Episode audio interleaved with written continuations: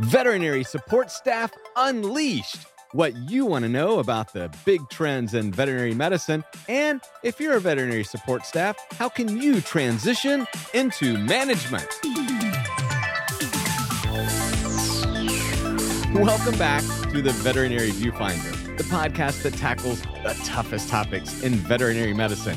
And if you want to know where some of the toughest topics in veterinary medicine are talked about, in addition to this podcast, then you need to go on Facebook and join the Veterinary Support Staff Unleashed Facebook group.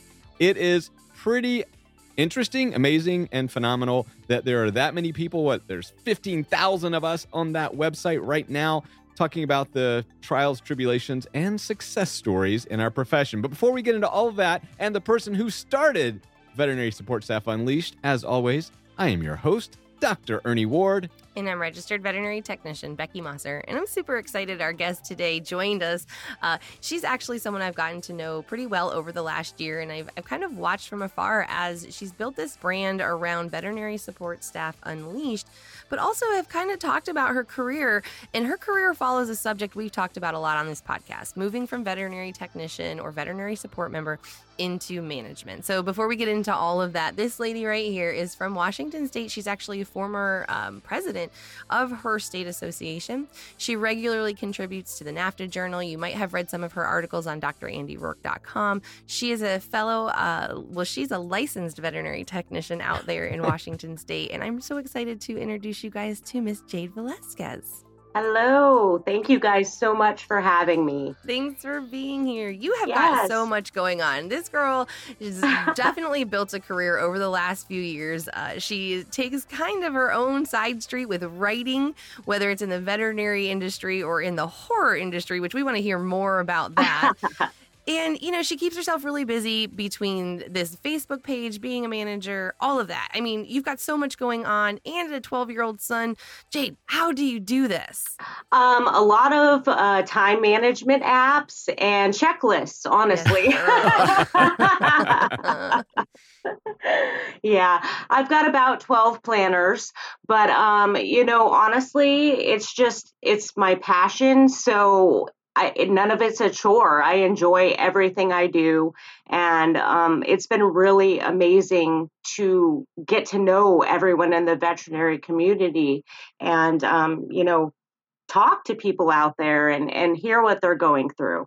Well, well Jade, I, I, really would like to dig into that just a second. You know, you mentioned you have a lot of planners, reminders, and ways to keep your time management. I mean, I'm always interested to hear what other people are using. You know, I am almost completely dependent on my Google Calendar. It keeps me straight in so many ways. But you know, we use Slack a lot to communicate. I mean, I actually use the notes and reminders that's built into the Mac OS. What are your favorite sort of apps and, and things you use?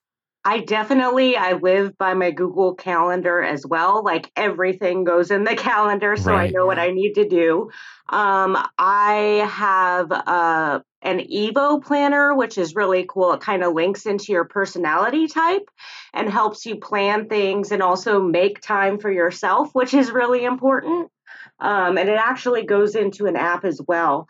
And then I'm a big fan of honestly like checklists. You know, I need yes, to do this yes. today. I'm doing that. Yes. Um, also many, many post-its, but you know, the biggest thing is just um, you know, making sure that I can do what I need to do at work, be there in the Facebook group, and um, you know, in my free time, writing and all that. None of that's a chore.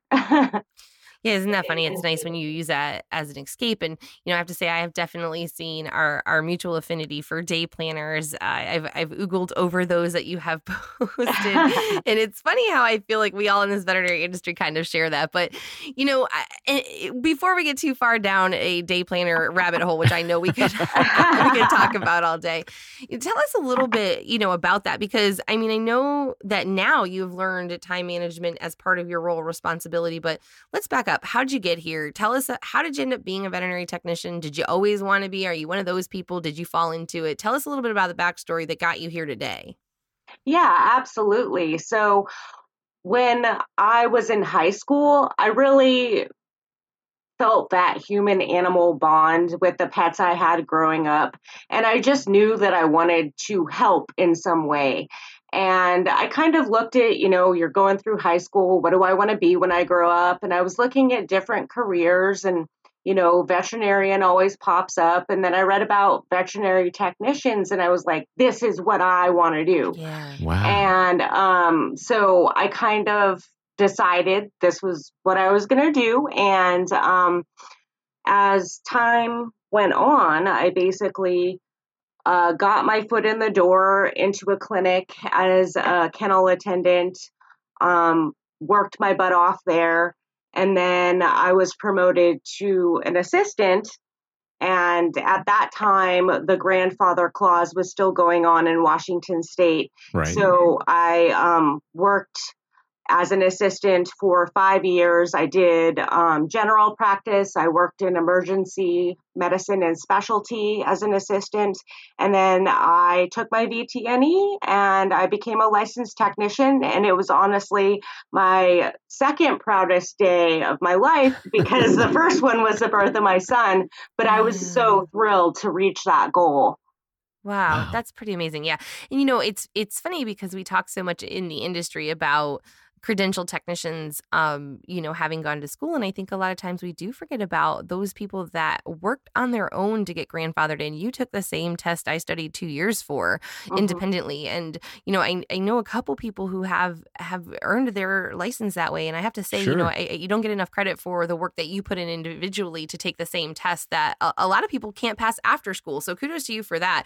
That's pretty you. outstanding and and you really did work your way up. So then what? So then where are you now as far as practice goes and how do you end up in management how does this transition happen for you So for me, I always have been kind of a go getter and I've always worked really hard. So I've always been kind of the go to technician. If there's an issue, someone comes to me, I talk to the difficult clients. Um, I troubleshoot. And so I just kind of went down that path naturally.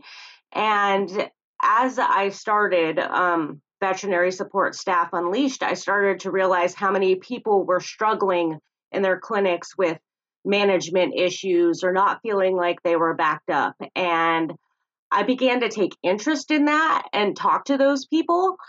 And as that went on i started to point my technician career towards some sort of leadership becoming a technician supervisor inventing protocols standards training um, plans and it was really nice to start seeing people that I were working with really grow through that mentorship.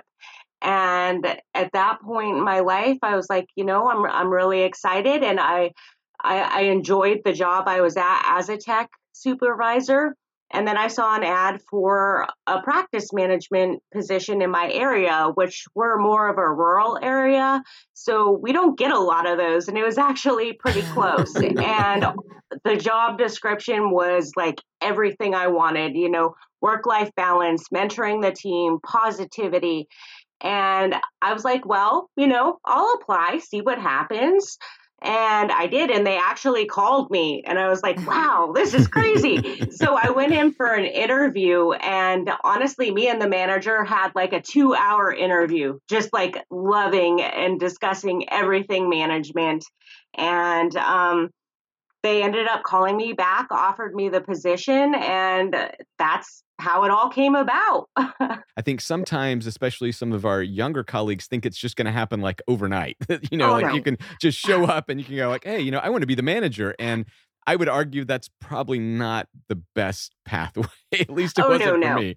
So no, I'm no. a bit old school of that. So the the point I'm trying to make to people out there is that you had earned a lot of experience. You mm-hmm. had had had a lot of successes and failures, of course, and then you took that that platform and you said, "Now I'm ready to l- supervise and manage other people." Right? Mm-hmm. Yeah. Yeah. And it, it definitely is a bit of a transition. And when you're first coming in, you know, it takes a really long time to be, you know, a kick butt technician. And then you come in as a practice manager and you're kind of starting from square one. You're building trust and building relationships and getting people to realize you're not there to mess up their day.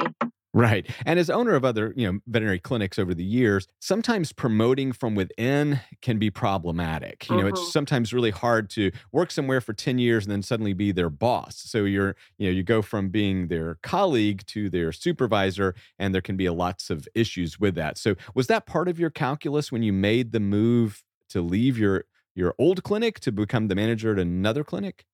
Absolutely. I think eh, the biggest you have so many clinic dynamics going on right. and as a supervisor i could be a supervisor but it was also on you know i worked on the floor with these people and i was in the trenches with them and we could tell jokes and it was you know just kind of how it was and we had a good time but going into a new position i had to kind of create that boundary which you know, I definitely love my team. I love sure. being friendly with them and cracking jokes, but you have to set there's different boundaries. Right. Right. And that's what we want to emphasize. Yeah. Yeah. And we've uh, we've absolutely talked about that. You know, what are those yes. lines and how do you draw them? Are you friends on Facebook? Do you go out drinking? Because, right. you know, how can you draw that line between friendship and management? And I think that's where people get into a lot of trouble. So, uh, so I understand for you in this case, you went to a new practice, you came in as manager, and that's the, the, the way you started out. But I would argue more often than not, it is people getting promoted yeah. through the ranks. Is it, Absolutely. would you agree? Yeah. So I, I think this is part of where I am always talking about this struggle that comes in. I, I think I just feel like a lot of times it becomes an internal promotion. But when I say promotion, it's into a position that doesn't really actually have an outlined job description. Mm-hmm. Right. I don't think that technicians are properly coached as to expectations. I think they're just told, okay, now go manage. Right. And then a lot of them feel set up for failure or feel unsuccessful or are ultimately like fired because they're not doing what their boss wants, but there's it's never really been clearly communicated. I mean, am I am I wrong there? Is that do you guys notice that? Yeah. Absolutely. Yeah. No, it it definitely is an issue and a lot of times it comes from the person, you know, the technician that's working really hard, they dump more responsibilities and they honestly are never even really given a title. And how can you manage people who don't know your role? How yeah. can you have these discussions when they don't know it's never been announced? Just all of a sudden you're, you know, talking to them about you know issues it, it, it makes it, the lines really blurry for them jade what's been the biggest thing you've noticed during this transition you know like the from your old responsibilities to your new like what's been the, the most challenging or the, the thing that surprised you the most um honestly HR is everything. right. You know, right. and it can be um never ending and honestly I've had the most meaningful conversations come from tough conversations, but it can definitely, as an empath for me, be a little draining. Yes. Um, yeah. To, you know, have the turmoil of I have to have this t- tough conversation how's this person going to respond and think about it overnight and then you know just work on a stomach ulcer and go in right. and talk about it and it's fine. That's true though. That's absolutely true. So I, what are some of the tools it sounds like for, for the most part you developed a lot of your skills through becoming a supervisor but how have you become a great manager? What are some of the tools and tricks that you have had and that you have used that you think would be resourceful to somebody out there who's listening today saying, I'm in this position, I feel this way, and I want to do a better job? How do they do that? I think definitely going to uh, VHMA. They have wonderful resources there. They have a community of managers that help support each other and kind of talk each other through things that they go through daily. Um, anything about communication, all it's all about communication. Um, so any resources you can find there. I think um, personality testing your team and kind of figuring out how to talk to them is so useful. Yes. Um, and just learning to be patient with yourself and realize this is a path. You are doing enough. You will get there. So Wonderful. And and I agree with you. You're right. Be, being being kind is so important, right? Being kind to yourself as nice as you would be to those around you. Yeah. But what about in working with their superiors? And I think because I think it's where a lot of struggle can sometimes come in. So we know that there can be difficulties in relationships with your coworkers, and we've kind of talked about that. It, it's hard to move up into that transition. Yeah, but what start, about your boss? What right, about me? Right. Yeah. What about that mean old doc? But like, how are you? How do you work on that communication and expectation role with your superiors in that middle management position? I think honestly, being able to be open and honest and explain things and get varying perspectives, but also realize that as a manager, it is my job to do what my employer wants me to do. Um, so I need to understand the why behind it and really just have those conversations with them. I've been really lucky with um, my practice owner. She's great, has clear expectations. We have excellent conversations, but it definitely at times, I mean, you're going to have to talk to veterinarians that are you're like I, I I'm te- I have to have a tough discussion with you. This is right. weird for me, you know, but realize it comes from a place of respect and just just it's a discussion. It's not reprimand.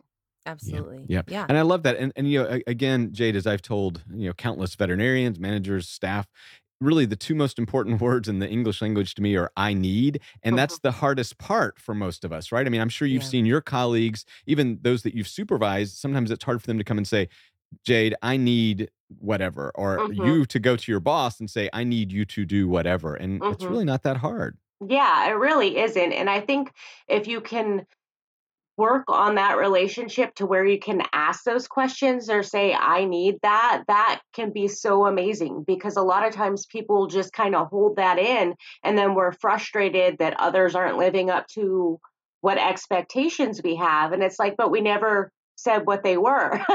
Right. So well in addition to being an awesome veterinary technician and an awesome practice manager, you've also done an amazing contribution to the profession, and that is your Facebook group. And I definitely want to spend some time talking about that. So, Veterinary Support Staff Unleashed has been going on for two or three years, I think now. Tell us, uh, why did you do this? What what compelled you to start this group?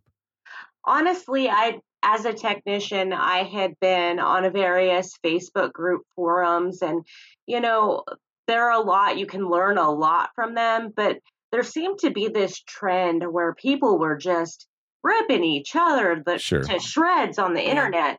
And um, it was really hard for me to kind of watch. And I, I, felt really uncomfortable even commenting on things because I knew someone was going to tell me I was wrong or why I was bad for thinking that. And so I just, on a whim, was like, you know what? I want to start a Facebook group where it can be a safe space and people can talk about whatever they want to in veterinary medicine. And so I started it with a handful of my friends that I'd worked with over the years. And then it kind of blew up and I don't know what yeah. happened.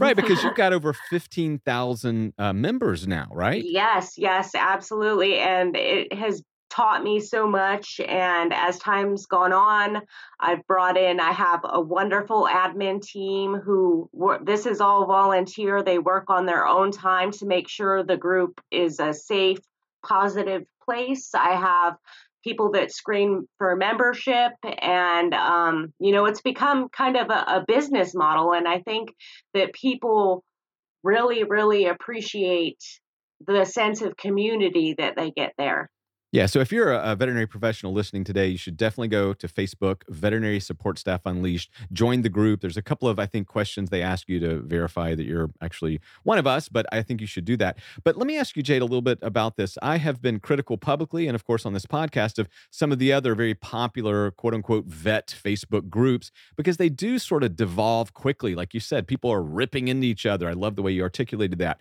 Um, how do you guys keep it a little more professional and a little more positive? Well, honestly, it's just we we moderate the comments. We go through and we read the comments and we have many many posts a day so it's a, a lot of work but right. um, we basically if someone goes to make this a you know, a personal attack, uh, we will ban that person, and uh, we don't accept that. Um, we also, if things are starting to get heated, we'll talk it down and also let people know you can discuss your opinions without attacking each other. Um, if a post is getting out of hand or it's causing an issue, we'll get rid of it. Um, you get the energy from the things that surround you. So if you have positive influences out there, then it creates a positive community. Yeah, amen. That's I mean that's so beautiful and and it's really true and I think it's really important because what I know about the life of a lot of veterinary technicians and a lot of support staff members are they live somewhat isolated. Mm-hmm. They are within their clinic and their practice and and that's mostly where that's they it. stay and yeah. so the culture within that clinic is a culture that they know and that they live and you can only do what you know you can only implement the tools that are in your toolbox right and so when you give a place like this for 15 thousand passionate veterinary team members to go and actually learn how to communicate healthy, how to set up boundaries in a healthy way, and and to have a healthy culture, um, and to be coached into not bullying and not bringing the BS to the table. I think it's so important. It's powerful. Because, yeah. yeah, it's so powerful, right? Because we don't actually know or realize maybe that they don't have access to that. Yeah. Yeah, no, absolutely. And there are people who are in their clinics that are struggling with, um, you know, team members who are bullying or having issues with uh, maybe an owner that they're butting heads with. And you can actually kind of show support for one another, but also give ideas on how people can work through these problems, you know, and that's really important. Jade, uh, you've been monitoring this uh, website or group for quite some time. What's like the, the, the some of the big emerging themes that you see over and over again? The major complaints or the topics? The what are the trends that you see? You know that you could share with us. Well, there are honestly, people always struggle with um, bullying in hospitals, and uh, basically being uncomfortable going to work based on those. So that has been around and that has always been prevalent. Um, I definitely see that people are moving more towards um, work life balance and setting boundaries. They just right. don't quite know how to do it. Um, so finding resources there and figuring out how to do that. Um, otherwise, I think the community overall is just excited to learn. We're all passionate about this. We realize that, you know, by being part of this community, we can learn more about medicine and our community and ourselves. Yeah, you know, I used to say, Jade, people come into this profession for the animals, they leave because of the people. Yeah. and, and, so what you have already you've just sort of validated that once again. And of course, you know, I, I, follow a lot of these little Facebook groups. I don't do a lot on Facebook anymore uh, for a lot of reasons, but uh, you know, you see those emerging themes over and over again about my coworker is doing this, my boss isn't doing that, and mm-hmm. and again, it's we enter because of the animals, we leave because of the people. Exactly. You're ab- you're absolutely right. And you know, one thing I love uh, if and first of all, if you guys have not been out on her Facebook page, t- please take an opportunity, go to, uh, you know, Veterinary Support Staff Unleashed, but read through some of these posts. If you're in management, if you're a veterinarian and you feel like you might be out of touch what's going on with your support staff or how they really feel, or actually, I guess maybe more importantly, if you think you know what your staff feels and you think they're all happy, you need to get on this page and start reading through I can't believe the things that are said on this page that are happening to people on a day to day basis. And one of the most beautiful yeah. things I see happening is is